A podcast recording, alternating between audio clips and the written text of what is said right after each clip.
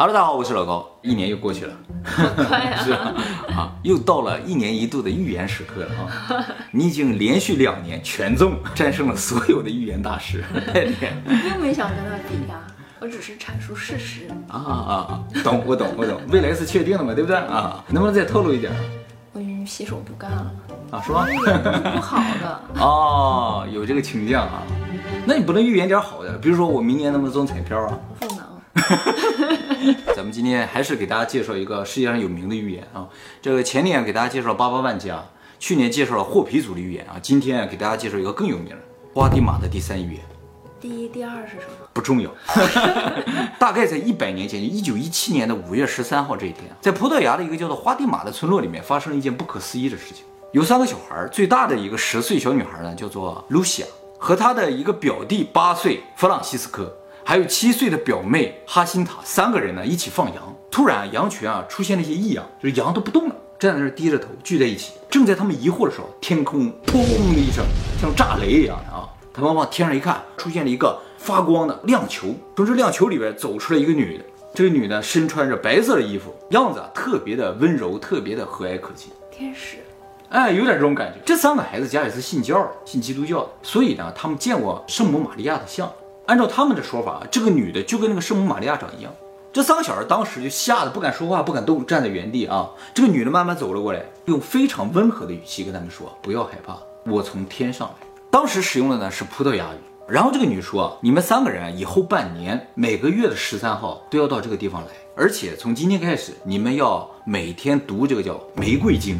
玫瑰经啊，就是信奉玛利亚的那个经文，为世界祈祷和平。”以终止现在的战争。一九一七年的时候，正是第一次世界大战的时候。说完这话呢，这个女的就消失了。这个女人消失之后呢，羊群也恢复了正常。他三个就特别的兴奋，就说：“哎呀，今天是遇到大事儿，见到神了啊！”然后他三个就约定说：“这个事儿就是咱三个的秘密，谁也不要告诉。以后每个月十三号，咱都到这儿来，来见圣母玛利亚啊。”结果回家之后，这个最小的七岁的哈辛塔直接就告诉他爸他妈了，说：“我今天看到天使了。”这种事情对于一个宗教家庭来说是一个大事儿啊，对谁来说也是个大事儿啊。对于不信教的话，可能就会觉得小孩瞎说了，是吧？于是这个小女孩的父母就领着她去找了露西亚，露西亚也承认，确实他们三个今天就看到了圣母。但是啊，最小的小女孩说：“我看到了天使。”哦，就是他们这个描述是不一致的。后来三个人都问了一下，说：“啊，这个女人确实没有说她是圣母，只是他们自己觉得有点像圣母。有人认为是圣母，有人认为是天使。”在宗教国家里认为啊，像神啊、圣母啊、天使出现在世人面前啊，就属于意义非凡了。他们通常只出现在圣人面前，所以这些小孩子的父母就特别怀疑他们说的话，觉得他们在撒谎。他们不理解为什么天使或者圣母会出现在他们的孩子身边。他们其实没有觉得这是一种荣耀，而觉得是一种恐惧的事情。因为你说出去的话，别人不会相信的，只会觉得你在撒谎。但是啊，很快这个事情就传出去。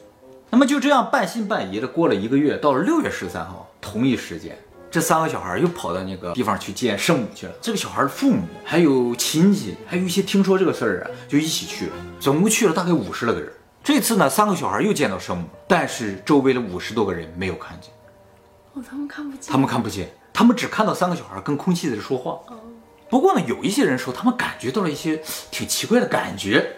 这三个小孩啊，在这一次见面的时候就跟圣母说：“说我希望和你到天上去，能不能带我们去天上？”圣母说：“你的弟弟和妹妹啊，就说你两个小的，我很快就会带他们去天上。而你呀，说露西亚，你要留下来。”说完之后，这个露西亚就特别不开心。嗯，这个圣母就又消失，每次就说了几句话，时间也不长，然后就消失了。那么第三次，也就是七月十三号这一次就特别重要，因为这一次呢，就涉及到我刚才要说的花迪玛的第三预言。这次会面的时候啊，圣母啊为三个小孩展示了一些场面，就是手一挥，哎，前面就是像显示器一样，就给他们展示啊。这场面啊是一些战争的场面、爆炸的场面、尸横遍野的场面。展示完这些场景之后呢，圣母跟这三个小孩说：“你告诉人们，如果人类还不反思的话，比现在的战争更为严重的战争还会爆发，而且你们刚才看到这些场景将成为现实。”这不是难为孩子。其实最一开始，这小孩就问这个圣母：“你为什么会出现在我面前？”这个圣母就说了：“你们将会成为我的信使，可是小孩跟别人说话也不信呀、对对对直接 告诉神父多好呀。对对对，其实，在这个过程中，小孩有问圣母说：“你能不能展示一下，就给周围的人看看，让证明我们说的是真的？”他说：“我不能出现在他面前，因为我并不相信人类。”那么说完了这个之后呢，这个圣母啊，又给这个露西亚单独展示了一段，这个就是第三预言。其实前面那些场景属于前两个预言，而最后单独展示这个部分呢是第三预言。展示完了，露西亚也看到了，圣母跟露西亚单独说：“说你呀、刚才看到这个场景，不要告诉任何人，直到有一天我告诉你可以告诉别人，才可以告诉别人。”后来这个事情越传越广，每个月的十三号都聚集大量人来看，甚至惊动了当地政府和罗马教廷。这个是有记载的。啊，有记载的，何止有记载啊！你一会儿听我讲啊。政府还有罗马教廷都派了人到他家去了。那么听完这三个小孩的描述之后啊，政府也好，罗马教廷派去的主教也好，都不相信这三个小孩说的是真。但是这三个人说的就是一致，没法证明。甚至这三个小孩的父母也不相信他们说的是真，所以这三个孩子实质上受到了超大的社会压力是呀、啊。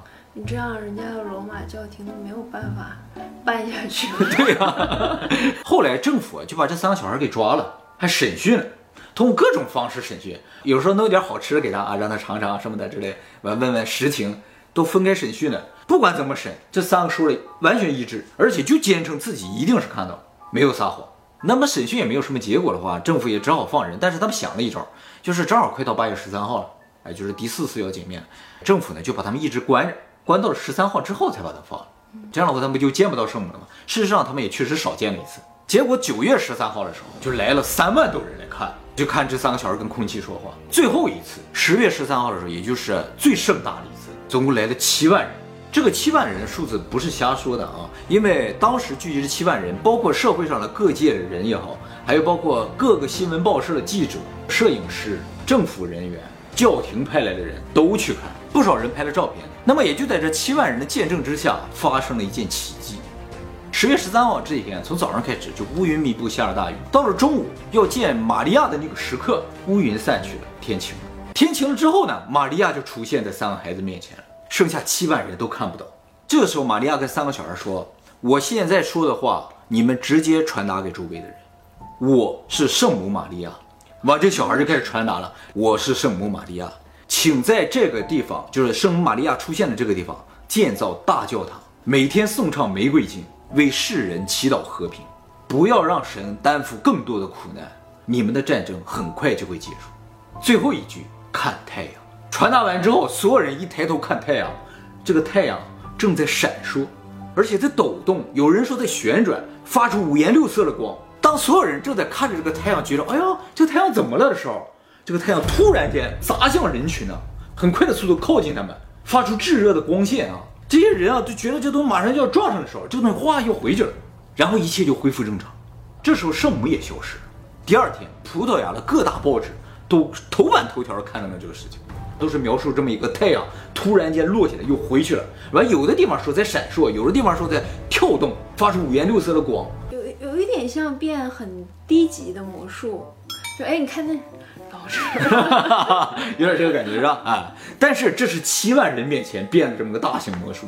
哦，对他们看不到玛利亚是吧？对对，就这个太阳的变化是他们能看到的。啊，他们说看太阳，这个太阳就开始闪了，这所有人就惊叹了，你知道？当时就有好多人直接就跪下了，就是看到神迹了，你知道？有很多科学家啊也看到了这个情况，说这可能是由于大气的空气折射啊或产生一种自然现象，但是他们不理解为什么这三个小孩可以精准预测这种神奇的自然现象。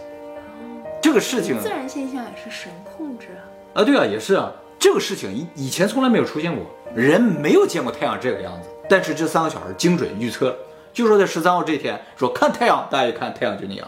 罗马教廷对这个事情是个什么态度呢？是这样的啊，他们啊不承认出现在个人面前的这种神迹，就是要出现，你应该出现在大众面前，所有人都看得到才行。啊，这不是七万人吗？哦，对对对，但是玛利亚没人看得到啊。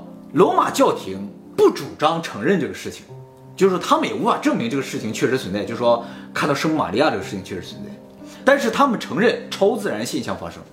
他们这么权威，他们联系不上神吗？哎，这就是罗马教廷觉得非常不好的一个事情，这样，就为什么联系了你们三个，对呀、对不对？有这么多牛人在，很没有面子。对对对。之后呢，又发生了一个不可思议的事情，就是圣母不是说要带她两个妹妹走吗？嗯，花尼玛这个事情发生两年之后，她的弟弟和妹妹两个小孩同时生病死掉了就是这样带走。啊。嗯而这个唯一存活的露西亚活到了九十七岁，在二零零五年才过世。那么在他的弟弟妹妹死之后，世界上知道圣母玛利亚这段景象或者这个情况的人，实质上只有露西亚一个人。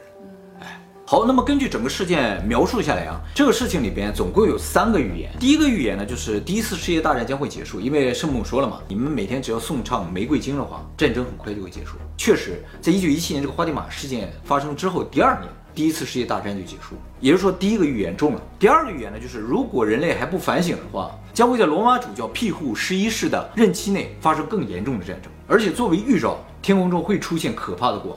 果然呢，在罗马主教庇护十一世的任期内发生了第二次世界大战。并且作为第二次世界大战开始的一个标志性战争，一九三九年德国入侵波兰的时候，整个北欧发生了非常罕见的极光，也就是说这个预兆也准了。这个极光的事件呢，作为一个罕见的天现象，被当时美国的《纽约时报》报道。关键的就是第三个预言，既然两个都中了，第三个中的可能性也很大。不过呢，只有露西亚一个人知道内容。很多人去问他，他说：“玛利亚不让我说，我就不能说。”那告诉他干什么呀？需要他说的时候，玛利亚就会再次出现，告诉他你可以说了。果然呢，在一九六零年的时候，圣母玛利亚再次出现，告诉说你可以说了，但是只能告诉教皇。这次是可以告诉教哦皇。，对对对。于是，在一九六零年的时候，露西啊写了一个纸条，把第三个预言的内容传达给了罗马教皇。据说当时罗马教皇看到了纸条的内容，直接就昏倒了，于是宣布第三个预言永世不得公开。